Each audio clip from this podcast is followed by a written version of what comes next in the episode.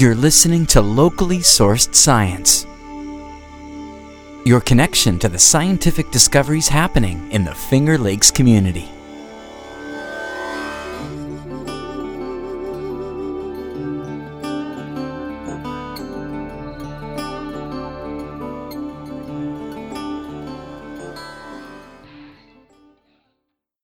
Listeners, both new and returning, and welcome to Locally Sourced Science. I'm Cecil Barnett Neves.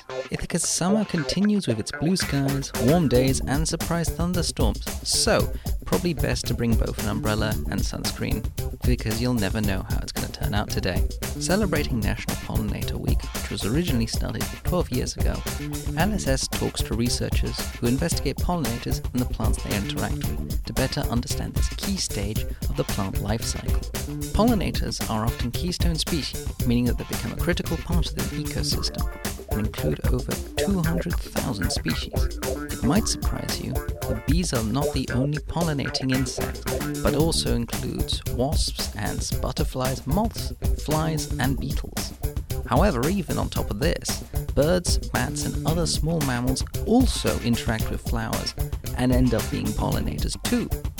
This huge variety is very important for about 75% of flowering plant species, as they need the aid of another organism to spread heavy pollen grains that normally wouldn't be able to travel very far. To learn more, Patricia Waldron spoke to Dr. Robin Radcliffe of Cornell University, a senior lecturer in wildlife and conservation medicine.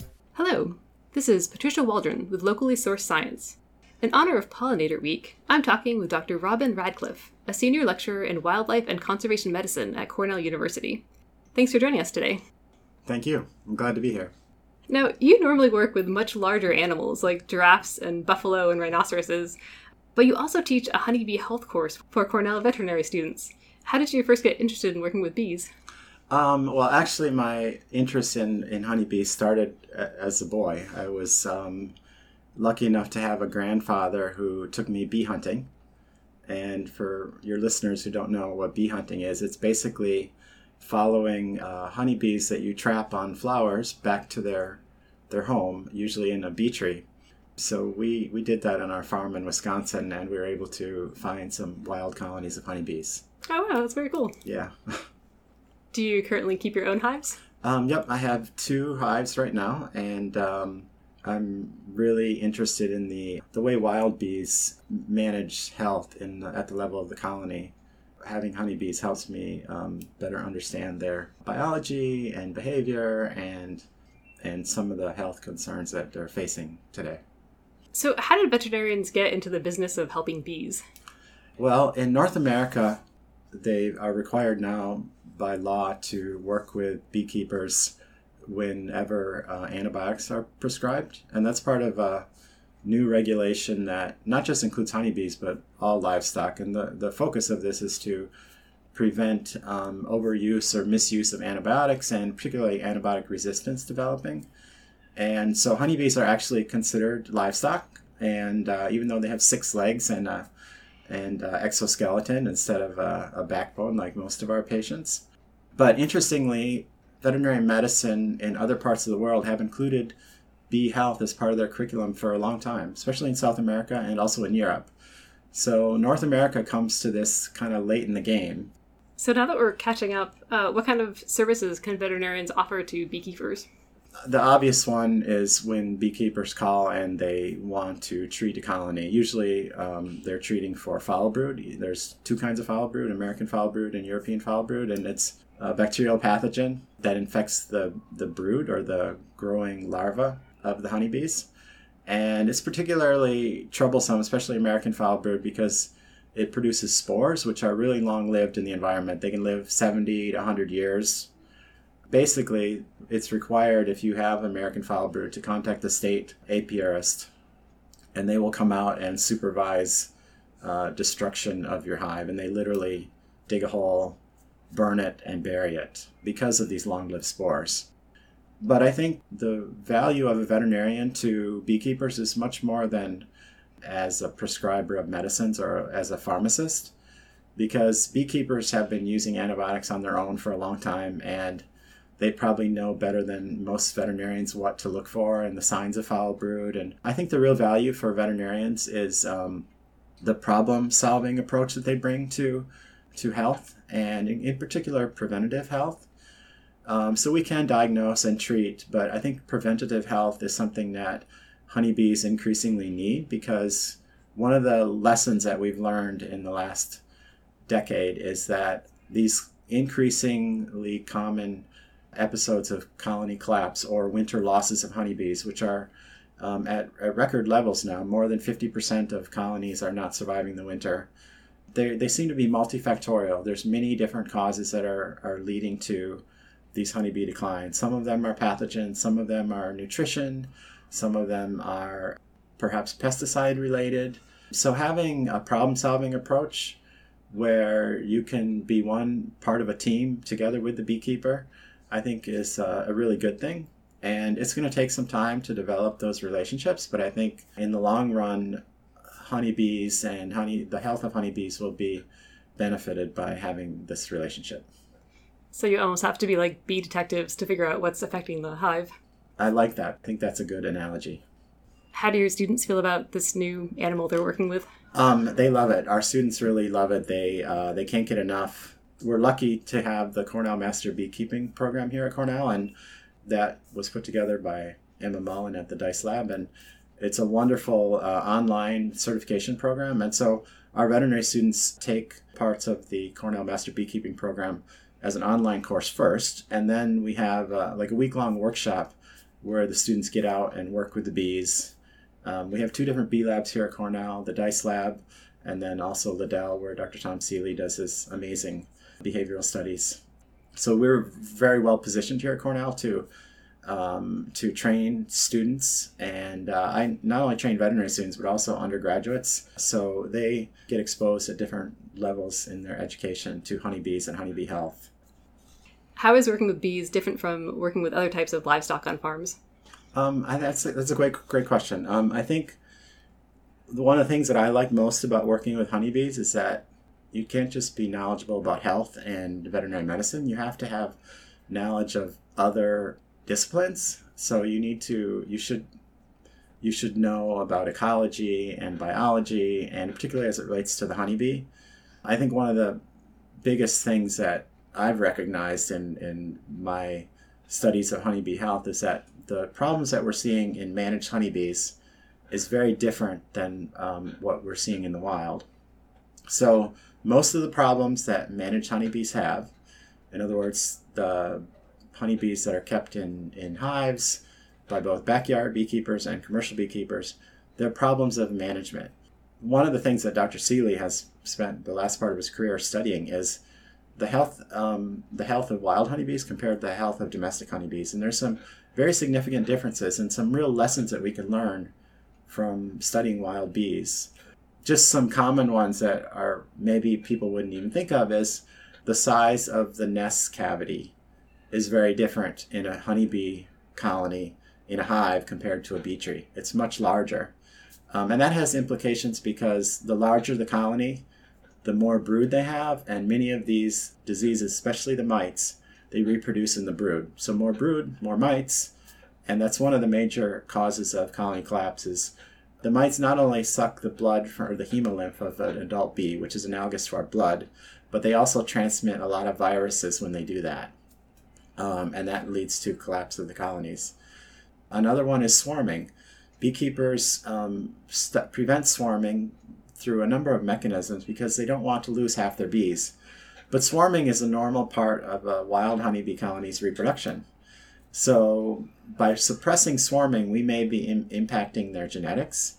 Um, and we also are, it's another way that mites uh, are controlled in wild populations because whenever the queen leaves with half her brood, um, a large portion of mites leave with them and the brood cycle is broken. In other words, the queen is not there to lay eggs, and that is where the, the mites reproduce.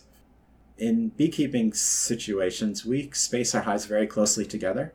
So there's a lot of um, transfer of bees from hive to hive through robbing, which is where bees from a healthy colony go in and steal honey and also diseases from a weaker hive. There's bee drift, where bees can actually go into the wrong hive because they're so close together. We don't have that problem in wild honeybees because bee trees are not spaced closely together. They're usually about a kilometer apart, actually.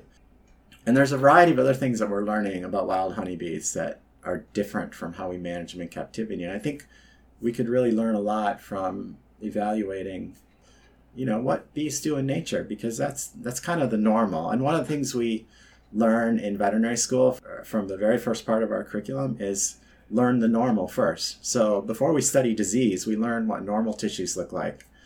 And um, I think the same could be applied to honeybee health. It's a really good point. Yeah. And it sounds like you're really treating the whole hive and not just like an individual animal, say a cow that has like a infection. or- Exactly. And so in ecology and, and uh, when you look at the honeybee, it's called a superorganism.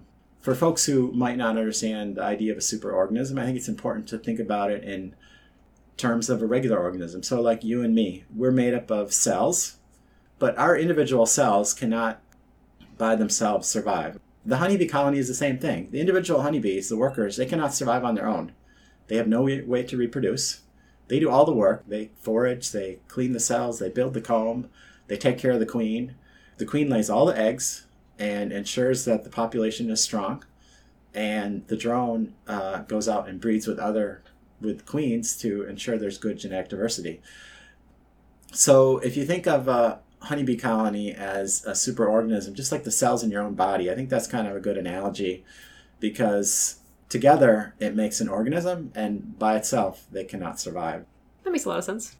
This superorganism concept I think is really important to um, understand as a veterinarian because um, it could be um, considered similar to how you um, look at herd health with a, a, a group of dairy cattle, for example.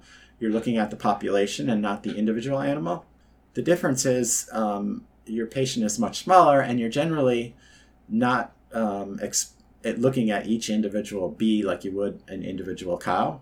Probably more important than looking at the individual bee is looking at the colony, its food reserves, um, how healthy the brood is, and you're looking at brood patterns, and you're looking at kind of the bigger picture health of the colony instead of uh, isolating out a single bee. Do you ever test the honey? Um, you can test the honey. There are um, there are a, a number of different things that can, uh, like for example, if you do use antibiotics, most of the antibiotics have a withholding period. In other words, you can't harvest the honey. In fact, you can't even um, treat a colony with the antibiotics while there's honey, a honey super, or the super is the box that holds the honey while it's on there. So they to treat the colony, you would remove the honey super, treat the colony as recommended, and then you would return the honey super. There's other things you can test for in honey. The spores for foul brood can be found in the honey, um, and there are also pesticide residues that can be uh, uh, evaluated by uh, testing the honey. So there are ways um, that you can uh, get good information by testing the honey, but there's a lot of other things um, that we would look for as a veterinarian before we would test the honey. Interesting. Considering recent declines in honeybee populations, how do you feel about the future of the honeybee in the US? Um, well, I'm very optimistic because I know that wild honeybees are doing very well. Dr. Seeley and I recently did a, a survey of uh, the honeybee population, Shindagin Forest, um, State Forest here, just outside of Brooktondale, and uh, the the bee colonies there are doing really well. And stu- and Dr. Seeley has been studying the the honeybees in the Arnot Forest for decades, and they're also doing very well. So, Dr. Seeley did note that there was a significant decline in honeybees uh, in the early 90s when the varroa mite came in, and the varroa mite is an introduced uh, exotic mite from Asia. When the mite did jump host to the western honeybee, which is the honeybee that we manage here in North America, it did cause a sig- significant decline of wild honeybees, but they recovered and they're back to the levels that Dr. Seeley was studying in the 1970s. So I'm very optimistic. And I think the last thing I would say about the honeybee is because it's managed both in small backyard beekeeping operations and also part of commercial operations, um, the honeybee, if not managed well and their health is not managed well, could significantly impact um, health of other pollinators other insects. We know that many of the diseases, including varroa mite, can be transmitted on flowers. Dr. Seeley's uh, recent grad student, uh, David Peck, has a wonderful video of a honeybee landing on a flower and the mite jumping off the flower and then jumping back on another bee. Um, the honeybee is really has the potential to impact the health of other wild pollinators. So if we don't maintain a high level of health in the honeybee, we could adversely impact these native pollinators that are already in decline. So I think the bee veterinarian and beekeepers, it's incumbent upon us to keep honeybees very healthy. So I think if we maintain a healthy honeybee population, it'll also help us maintain uh, the health of our wild pollinators as well. Well, thank you so much for talking with us today. Thank you. It was it was fun, and I hope folks learn more about honeybees because it's uh, it's a really fascinating area of science. Welcome back, listeners, and if you've continued to enjoy our content so far, check out our website at locallysourcedscience.org. Follow us on Instagram at locally.source.science and on Twitter at FLXradio. Up next, Esther Rakusin talks with Dr. Rob Raguso, who studies plant-insect interactions from molecules to ecosystems. This past weekend was a warm, sunny, and pleasant one, and I finally had a chance to get into my garden to do some weeding. Happily, I had a variety of busy insects keeping me company. Perhaps you too were able to celebrate the end of National Pollinator Week by checking out the crawling, flying, and hopping organisms that carry pollen from flower to flower. The insects and birds perform a function that provides them with food in the form of pollen or nectar. And the insects also do a huge favor for many of those flowering plants. The process of pollination makes it possible for flowers of many different types of plants to become fertilized. Part of the fertilized flower forms a fruit that contains seeds. So, without pollinators, many plants would not be able to form fruits or make seeds. To learn more about how plants attract those pollinators to come and visit, I spoke to Dr. Robert Raguso, professor in the Department of Neurobiology and Behavior at Cornell University. He studies floral scent, which is one important component of plant pollinator interactions. He started off by describing what pollinators do for plants. Pollinators move pollen. Um, in most cases, they don't know they're doing it, and they don't do it intentionally. Uh, so there's so people who study economics or economic models in ecology are very interested in pollinators because flowers are engaged in a kind of marketplace where the pollinators are the clients and the commodities are nectar and pollen and sometimes oils. And there's a little bit of a you know mutually beneficial exchange going on. Um, we feed you, you know, you move our pollen around and uh, everybody's happy in the end. And that's the way we were taught 30 years ago. Um, and I think there's been a kind of explosion of studies in pollination biology at all levels since I became a scientist that indicate that there's a lot more nuance. Um, that, that, that, that the there's a conflict. There's often a conflict of interest, and that the pollinators would rather do one-stop shopping, get all their food, and move on with their lives. And the plants themselves um, their fitness could be optimized by having pollinators come for a short while, you know, get pollen on their bodies and then kick them out, send them out into the world and find another plant of the same species to pollinate without drinking all of my nectar. So uh, that's the short answer for what pollinators do for plants. Next, he talked about one of the insects he studies, the hawk moth, and why he decided to study its behavior and the flowers that it visits. So hawk moths are large insects. Uh, they vary from the size of a bumblebee to the size of a hummingbird. There's about 1,400 species of them in the world. They have incredible flying ability. They can hover like helicopters, and they can fly over oceans. Um, I always, I, as a as a child, I was an insect collector, um, typically butterflies. But I got interested in hawk moths because I saw them at football stadiums at night. I saw them, you know, uh, visiting flowers in my mother's garden. Um, and I was really fascinated by their ability to to hover. And much later, when I was a graduate student, I started studying them as pollinators because I was interested in the evolution of flower scent, and I was studying very strongly scented night blooming flowers like jasmines and gardenias and evening primroses. Um, and and and the reason why I had chosen those plants is that they, they smell very strongly, and the technology in the early 90s wasn't so sensitive in terms of being able to collect and analyze floral fragrances. So I kind of chose the the night blooming kind of jasmine plants um, for logistical purposes to be able to study scent. The pollinators for those plants universally around the world are hawk moths, and because I had a background in in butterfly and moth biology, I thought, oh, this is great. I know something about them. We can grow them there are people who study them as model systems for neurobiology and biochemistry. So we could actually have a lab colony of them. It's hard to do that with bees and hummingbirds. Mm-hmm. Um, but but you know we grow moths in the lab year round. Um, we have to work hard to feed them because they get really big. The caterpillars can be up to 10 grams, and as anybody has, has seen the tomato hornworms on their tomato plants in their gardens, uh, you know how big they can get and how quickly they can defoliate a plant. Um, so but it's worth it for us. They they are capable of some pretty astonishing behaviors, um, and not only are they very sensitive to odor, as we ended up studying, you know, my lab, my students and I studied for many years, but they also have you know exquisite vision.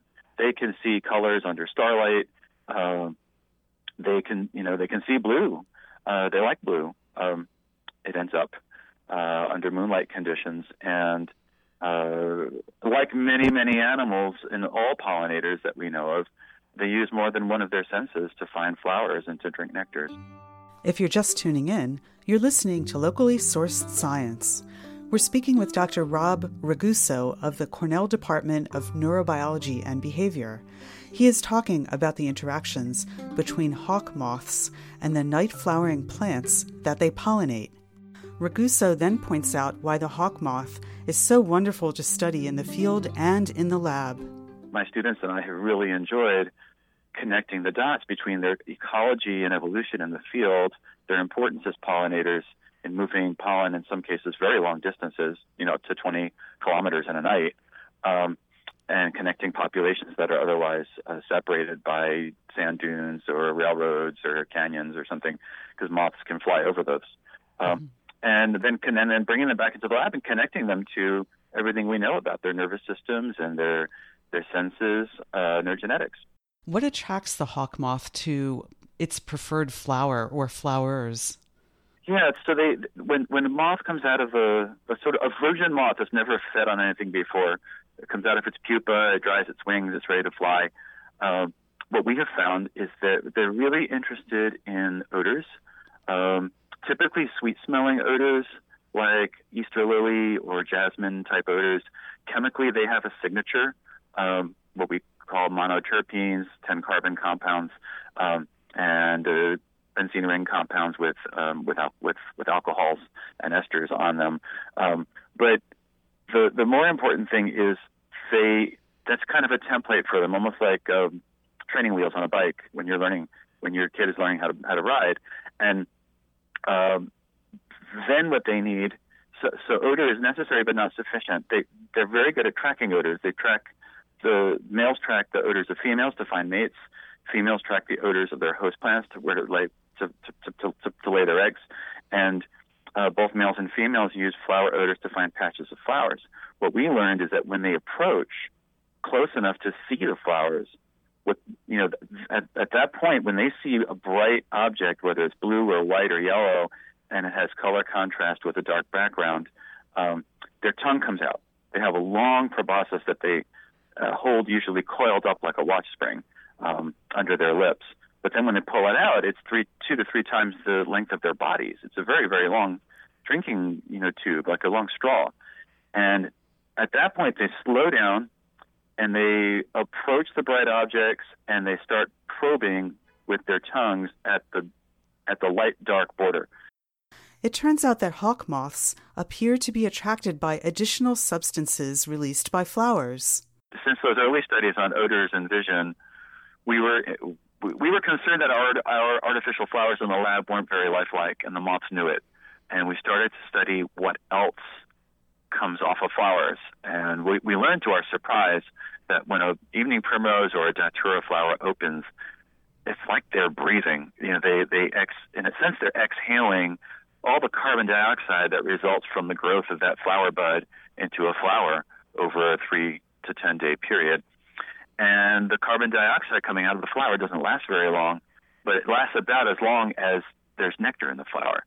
So we realized that initially moths respond to patches of white or yellow flowers that smell great, but once they arrive there, not all of those flowers have nectar anymore, especially if another moth has already been there. And yet, the presence of carbon dioxide, uh, and the other thing we realized was was a little bit of humidity. That when the flower opens and it's got a lot of nectar in the tube, uh, it builds up this sort of local gradient of relative humidity that, unless there's a stiff wind, takes about 45 minutes to dissipate. So, to our surprise and delight, we learned that moths can perceive and utilize humidity gradients and carbon dioxide gradients in the aperture in the, in the at the threshold of a flower to determine in a in a split second whether they should visit that flower or not, even if it's scented and brightly colored. Uh, so one of my students right now is studying how does the moth perceive relative humidity. How, does it does it perceive it as an odor? Does it perceive it as something novel? How does it connect it to its internal state of being thirsty or being satiated? Uh, how do flowers make humidity? Is it an active thing that they do to advertise, or is it something that only happens because there's nectar in the in the tube? I then asked Dr. Raguso whether the hawk moth has evolved to seek flowers that release humidity as a mechanism to survive in the desert.